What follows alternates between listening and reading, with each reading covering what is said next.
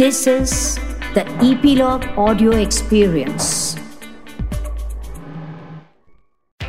Hello नमस्कार मैं हूँ गिरीश वानखेड़े और आप मुझे सुन रहे हैं ईपीलॉग मीडिया के इस पॉडकास्ट शो में, जिसका नाम है spot the content with Girish Wankhede इस शो में मैं रिव्यू करता हूँ उस कंटेंट का जो कि ओ टी प्लेटफॉर्म जैसे कि Netflix Amazon Prime Zee five या डिजनी प्लस हॉटस्टार पर मौजूद है।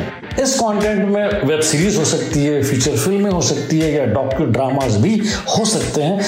आज मैं बात कर रहा हूँ मलयालम फीचर फ़िल्म का, जिसका नाम है सी यू सून और जो स्ट्रीम हो रही है अमेजॉन प्राइम पर फ़र्स्ट सितंबर 2020 से।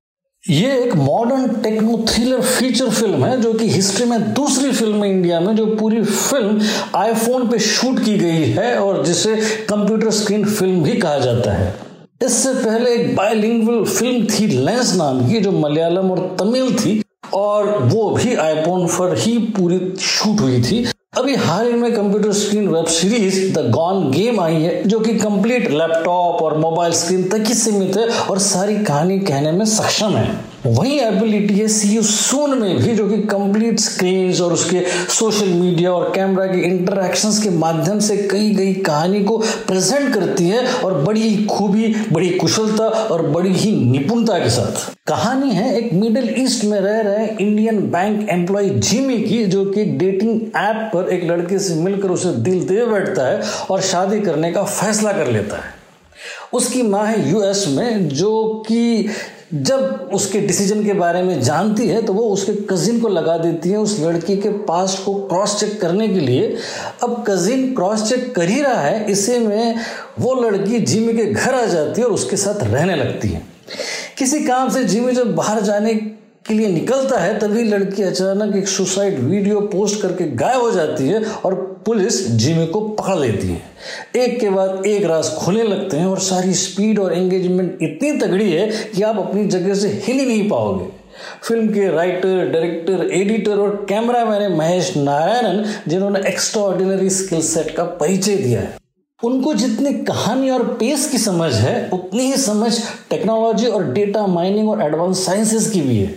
उनके साथ साथ कहानी की जिमी यानी कि रोशन मैथ्यू और उनका कजिन फहाद फासिल भी टेक्नोसैवी और अपबीट और फुली इन्वॉल्व लगते अपने कैरेक्टर्स में। फीमेल लीड है दर्शना राजेंद्रन, जिन्होंने काफ़ी इजीली वेरिएशंस दिखाए अपने इमोशनल डिस्प्ले में। गोपी सुंदरम का बैकग्राउंड म्यूज़िक मॉडर्न और स्मूथ है।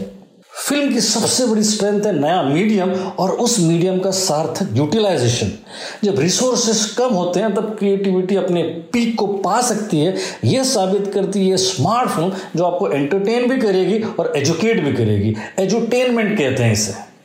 नेगेटिव पॉइंट्स की अगर बात करें तो एक है, वो है लीनियरिटी प्लॉट की, यानी कि ज़्यादा सब प्लॉट्स नहीं हैं और है भी तो बराबर डेवलप नहीं किए गए हैं। जैसे कि फहाद फासिल और उनके पार्टनर के बीच की केमिस्ट्री ज़रा एम्बिग्यूस है। दूसरा वीकनेस है लो प्रोडक्शन वैल्यू जिससे आप एक ही जगह बैठकर सफोकेट हो जाते हो। विजुअल रिलीफ नहीं है कहीं पर भी। पर अगर हम कैलकुलेट करें पॉजिटिव्स और नेगेटिव्स को तो पॉजिटिव ज़्यादा है three and half stars go for it तो ये था आज का रिव्यू अगले पॉडकास्ट में फिर मुलाकात होगी। तब तक के लिए विज़िट करना और सब्सक्राइब करना ना भूले ईपीलॉग मीडिया को और विज़िट करें आपके फेवरेट पॉडकास्ट ऐप्स जैसे कि स्पॉटिफाई और गूगल पॉडकास्ट आप हमें कनेक्ट भी कर सकते हैं ईपीलॉग मीडिया के सोशल हैंडल्स जैसे कि फेसबुक इंस्टाग्राम और ट्विटर पर। तो फिर मुलाकात होगी। तब तक के लिए अपना ख्याल रखें। शब्बा खैर।